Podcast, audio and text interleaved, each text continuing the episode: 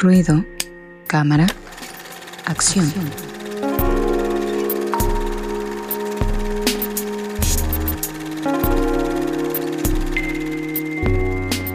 Ahora sí ya estamos de regreso de la cortinilla en Ruido Cámara Acción, nuestra sección de cine aquí en Ruido de Fondo. Y ya está ahora sí el equipo completo para que los vean, excepto, eh, bueno, Fabián está como que a la mitad. Porque la tecnología le está jugando malas pasadas, entonces está y no está. Ahorita, les- ahorita van a ver por qué. Pero bueno, ya está aquí Angie. Angie, ¿cómo te va rápidamente? Bien amigos, un gusto estar con todos ustedes en esta noche fría, así que tápense bien. Y si le puedes subir un poquito a tu audio, Angie, sería perfecto para que te Claro que sí. escuchemos mejor. Mientras tanto, saludamos a Resenis, que ya está por acá también. ¿Qué tal amigos, amigas? Un poco tarde, pero pues ya andamos por acá. A ver, saluda con todo y todo, Angie. Hola amigos. Ahí está. Y, y les decía que Fabián sí está y no está porque pues, le- la- su señal anda medio, medio como que se pone fresa, entonces solamente va a estar con nosotros por audio, porque si no se traba y luego lo dejamos de ver. Pero bueno, adelante amigo con tu sección. ¿Qué nos vas a presentar de propuestas en esta emisión de ruido de fondo? Sí, pues ju- justo quise traer dos este, producciones que tuvieran un poquito que ver con el tema. Este, quizás un poco medio perversa la forma en la que tienen que ver, ¿verdad? Pero pues sí tienen algo que ver. La primera es una serie que justo está en Prime Video y creo que hace poco consiguió los derechos y igual y más adelante harán una cuarta temporada Ujú. eh, que se llama Hannibal Ok. y que pues justo es este pues una ligera adaptación de estas novelas de que han habido de, de- de este personaje emblemático de Hannibal Lecter. Ujú. Eh, esta, esta historia se centra en un oficial del FBI que se llama Will Graham, que de hecho es uno de los protagonistas de las novelas. Y justo él eh, tiene uno, como un don, por así decirlo, ¿no? En el que puede como medio intuir cómo es que piensan los psicópatas, ¿no? Y cómo es que generan ciertos crímenes, ¿no? Entonces por eso como que es como muy sensible, pero al mismo tiempo tiene como este don, entonces como que el FBI lo, lo empieza a aprovechar en ese sentido. Y justo creen que es como buena idea juntarlo a él con un gran psiquiatra, ¿no? Que es muy bueno y que es este precisamente Hannibal Lecter, ¿no? Entonces empiezan ellos dos a hacer como equipo para poder ir buscando a unos asesinos seriales, ¿no? Este, lo puse aquí porque justo el personaje en algunos mo- momentos pues tiene que acudir al psiquiatra y pues es a Hannibal a quien acude, ¿no? Entonces creo que esa parte de las, de las citas con médicos pues tiene que ver aquí, ¿no? Pero insisto pues es un poco perverso porque pues Hannibal es muy, muy manipulador y pues obviamente sabemos que no es una buena persona, ¿no? Este, esta serie, el protagonista de Hannibal es Matt Mikkelsen, ¿no? Que para mí es un gran actor, ¿no? Creo que es uno de los mejores actores contemporáneos y justo creo que como Hannibal logra ser muy, muy padre porque es muy diferente a lo que hace Anthony Hopkins, ¿no? Entonces, y a pesar de que es muy diferente, le, propio- le da su propia esencia, ¿no? Entonces creo que eso está chido porque si bien no es lo mismo que Anthony Hopkins es algo nuevo y realmente se siente bien, ¿no? Porque Matt Mikkelsen, pues la verdad es que sí tiene una muy buena personalidad, ¿no? Y creo que sí, está padre poder ver como estas dos versiones de Hannibal, ¿no? Y se logran como comparar, por así decirlo, ¿no? Este, como tal, aquí no se adapta lo del silencio de los inocentes, porque creo que los estudios que hicieron esta serie no tenían los derechos, pero pues se adaptan como ciertas cosas de las otras dos novelas que se escribió de Hannibal. Entonces, si pues son fanáticos de las novelas, pues van a poder como ir captando estas referencias que se hacen. Ah, mira, es que justo eso iba a comentar, ¿no? Que eh, al menos a mí me gustan mucho las películas que se han hecho de Hannibal Lecter con eh, Anthony Hopkins como protagonista interpretando a este personaje terrible.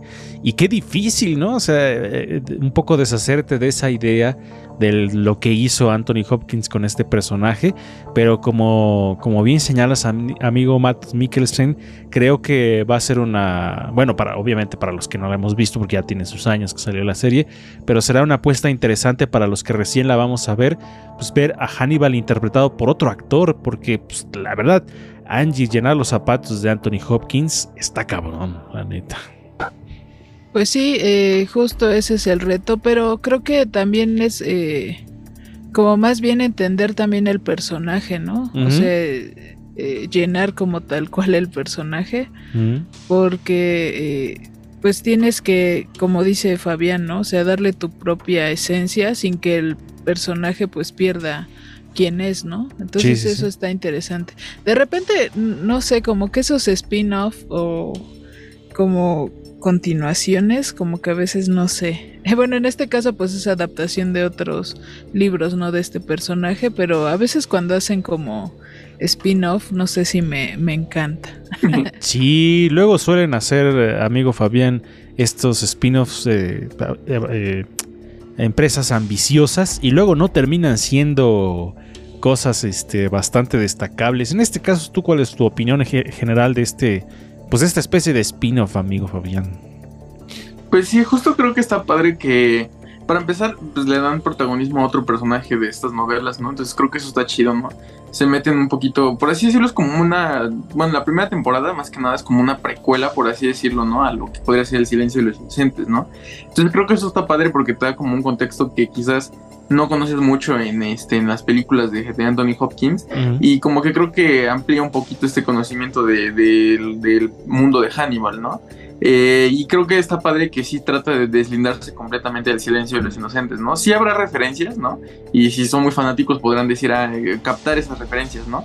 Pero este, creo que sí la serie suele ser como muy única en ese sentido, ¿no? Entonces creo que eso está padre porque sí, sí, siente- sí se siente que es otro producto, ¿no? Que no tiene que ver con lo mismo. Y aparte, insisto, por la personalidad de los actores, como que sí se siente algo auténtico. Ya eh, pasa Resendiz como todos aquellos que interpretan a Superman, ¿no?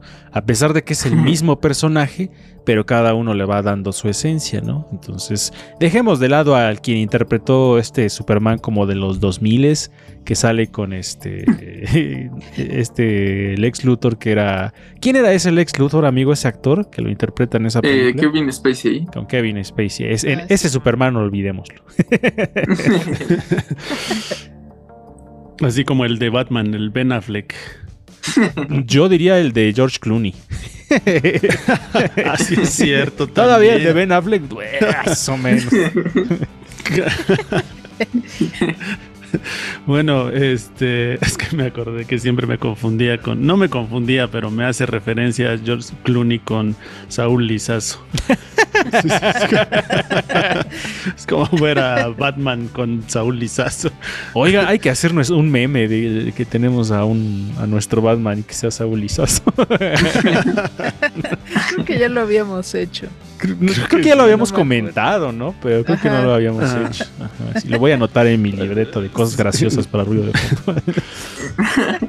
Personajes difíciles de llenar, ¿no? Este tipo de... y, con actores que además lo han hecho bastante bien, eh, en este caso Anthony Hopkins, pero lo interesante es eso, justamente darle el giro al personaje y el cómo se, se apropia, ¿no? El actor al personaje o le da como otra otra esencia, ¿no? Est- Esto siempre va a ser interesante y sobre todo hay una ventaja, ¿no? En cuanto a las nuevas generaciones o quien no ha visto esta parte de Hannibal, pues que pues va a conocer como algo diferente, ¿no? Algo y, y para nosotros, pues a- la pues siempre esa forma de decir a ver qué tal lo hicieron, ¿no? A ver si, si realmente gusta o no gusta. Ya, Angie prendió sus luces de alerta. Ah, Cuando vayamos a hacer un spoiler, así alerta y prende sus luces. Este. que hace rato me estaba imaginando que Fabián risa y risa con lo de nuestro meme, pero seguro en su mente estaba pensando, ¿quién rayos es Saúl Lizazo? Bueno, como no tengo cámara, pude buscar quién es y entonces la verdad entendí el chiste. Porque sí se parece. es que es un act- es actor de novelas como de los 90, ¿no? Yo creo que es como de esa época, el Sí. Saúl Lizazo. Pero algo les iba a decir, ah, sí, que apenas eh, eh, mis padres tuvieron la oportunidad de conocer Europa y anduvieron por allá por Italia. Y, y lo primero que, me, ellos nos mandaban pues, fotos y nos compartían así videos de dónde estaban y todo. Y, me, y recuerdo que lo primero que se me vino a la mente cuando andaban por Italia, en específico en una plaza, fue una escena de una película de Hannibal Lecter, en donde avienta a un tipo así por una ventana y ve así. No les voy a decir qué pasa, pero estaba, justo estaban pasando por esa plaza y yo, no manches, es esa escena donde lo avienta. Entonces se me hizo como muy muy chistoso porque pues es una escena muy muy muy muy explícita Y, o sea, la primera imagen que se me vino a la mente, dije, ah, no manches, están pasando por esa plaza. Entonces, este, eh, me dio nada más, me acordé de eso, pero bueno. Seguimos con las recomendaciones, amigo. ¿Cuál es la...? Bueno, no sé si ibas a agregar algo más o ya vas con la siguiente. Este, pues justo que esta serie cuenta con tres temporadas y pues todas están en Prime Video, entonces pueden hacer maratón ahí de las tres temporadas. Y justo si son fanáticos de estas novelas, la primera, por así decirlo, adapta el primer libro y la tercera el tercer libro. Entonces, pues, como que eso está, eso está interesante. Perfecto. Adelante, amigo, con la que sigue. Y pues esta película es este dirigida por Yorgos Lantimos, que este Lalo ha pedido mucho que hagamos toda su recopilación de películas, entonces vamos a ir de poquito en poquito. muy bien, muy este, bien. Eh, esta película eh, se llama La Langosta de Lobster. Es una película, bueno, yo creo la película que le dio muchísima popularidad a este director porque se, se volvió muy, muy reconocida esta película porque tiene una trama muy peculiar, la verdad. Y este, justo pues sí tiene que ver un poquito como con las citas, por así decirlo. Este, porque justo se trata que en un futuro medio distópico, eh, en el cual todas las personas tienen que tener pareja a fuerzas, ¿no? Obligatoriamente tienen que tener una pareja, si no, no pueden este, este vivir en la sociedad, ¿no? Ya valí Entonces, este, Entonces la, para las personas que no tienen pareja, se les manda a un, por así decirlo, como un hotel, ¿no? donde van a interactuar con demás personas, ¿no? Que supuestamente van a tener como ciertos gustos y tiene que haber algo en lo que coincidan, ¿no? Puede ser algo físico, puede ser algo sentimental, por así decirlo, ¿no? En el, que coincidan estas dos personas y que puedan andar. Y si no lo logran en 45 días, entonces van a ser transformados en algún animal. El protagonista, que es hecho por, eh, interpretado por Colin Farrell, precisamente elige que quiere ser transformado en una langosta en dado caso, por eso es ahí el título de la película. Este. es una razón, cada vez más gente se, trata de convertir en animal en la realidad. Ah. Es este una película muy, pues un poquito inquietante, por así decirlo, porque la película trata de ser como muy tensa en todo momento, ¿no? Eh, de por sí es un director que le gusta mucho justo hacer eso, como incomodar a las personas a la hora que están viendo la película. Y bueno, creo que es una película muy interesante, precisamente por esta parte de la historia. Y aparte porque creo que tiene un final, uno de los finales más abiertos que puede haber en el cine, ¿no? Y que se deja mucho a la interpretación y hay incluso muchos análisis de qué es lo que verdaderamente pasa al final, ¿no? Entonces es una película bastante interesante, pero sí es una película que creo que puede que no sea para todo el público porque sí tiene como su cierta complejidad, por así decirlo. Ah, desde, yo desde que vi el tráiler dije, qué maravilla es esta, se ve que es esta película, ¿eh? o sea, es como dices, es inquietante, es tensa, es incómoda, entonces se me hace de ese cine como que entras y te das una bofetada, y, y ese cine me gusta. Porque, o sea, me gusta todo tipo de cine. O sea, mis hits siempre serán la ciencia ficción y robots y cosas así. Pero me gusta como en contraste con eso, me gusta este cine que es como muy, muy incisivo a la hora de plantear sus premisas. Entonces, para mí, digo, no, evidentemente hasta eh, que Fabián empezó a recomendar filmografía de Yorgos Lántimos, empecé a conocer al director y dije, ah, creo que este es de estos directores que, que me agrada, pero sí se me hace una, una propuesta, Angie, bastante interesante. Pues como que en el futuro todos serán furros. Ándale. no, pues sí, este, eh, creo que es de ese tipo de cine que tal vez no me gustaría mucho ver, pero, pero son interesante como eh, la premisa y también lo que me gusta eh, de este tipo de cine y de los escenarios distópicos es que uno puede darse como esa libertad de imaginar. Digo, lo, lo, que luego no está chido es que sí se acaba haciendo realidad. eso ya no está tan padre, pero, pero está, eh, creo que ese ejercicio como de también contar ese tipo de historias de qué podría pasar y a la vez hacer como, pues también una especie de crítica, está chido. Sí, la verdad a mí me gusta mucho lo que plantea esa película, así que, pero creo que se me hace que no está en ningún lugar, poeta nos va a decir este Fabián, porque yo la anduve buscando y como que me costó trabajo, pero bueno, eh, Recendis, adelante. Pues siento que no es. Eh, son de estas películas que aparentemente están un poco, pensamos, alejadas de la realidad, pero no tanto. O sea, la. esta parte de los de, la gente que eh, pareciera que a través de los medios de comunicación podemos interactuar más, pero que es todo lo contrario, ¿no? Nos vamos individualizando y que justamente ya uno de los grandes problemas es que no podemos generar relaciones afectivas sólidas, pues y, que la gente además de eso está de alguna manera sí está metiéndose como en, en diferentes instancias, ¿no? Ya sea este desde la individualidad haciendo diferentes cosas, pues no está tan alejada de la realidad, ¿no? Y eso es lo que da más miedo, ¿no?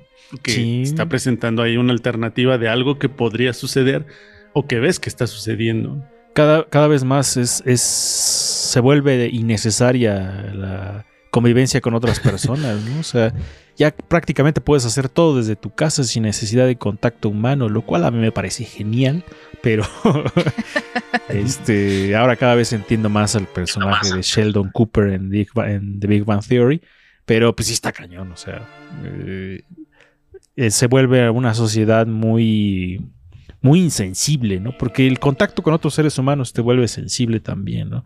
Te vuelve también eh, comprensivo con algunas cuestiones. Pero bueno, la, la, propuesta a mí se me hace bastante interesante. Amigo Fabián, ¿algo más que quieras agregar sobre esta cinta? Pues sí, justo que Yorgos creo que es uno de los cineastas más este, influyentes ahorita, ¿no? Que están en, en, en estos años y justo él ganó ahorita el León de Oro por su última película, entonces creo que está padre ahorita que antes de que se estrene esta película poder ver como toda su filmografía hasta llegar a esta última película que aparenta ser su mejor. Se perfila para el Oscar la esta última, ¿verdad, amigo? Pues quizás más que nada mejor actriz es la que están diciendo. La película no creo que esté nominada a muchas cosas porque, insisto, no, la academia no le gusta este tipo de películas, entonces eso es lo difícil. ¿Ya tienes tus favoritos para los Oscars del año que viene, amigo? Mm, pues podría ser Oppenheimer, estoy seguro que va a estar ahí y espero, la verdad, que Killers of the Flower Moon también esté. Ah, ok, pues ahí están las apuestas de Fabián. Y ahora sí, amigo, ¿dónde las podemos ver? Sí, Hannibal, las tres temporadas se encuentran disponibles en Prime Video. Y The Lobster se encuentra en renta en YouTube, Google Play y Claro Video. En todas está en renta, ¿verdad? En ninguna está así como disponible en plataforma. Sí, no, Netflix antes la tenía, pero creo que ya la quitó entonces. Mm, qué cosas. Pero creo que está barata, ¿no? Está creo que 30 pesos, ¿no? Algo así. Sí, 30, entre 30 y 45 pesos. Está la... Perfecto. Pues ahí está la sección de cine y ahora vamos con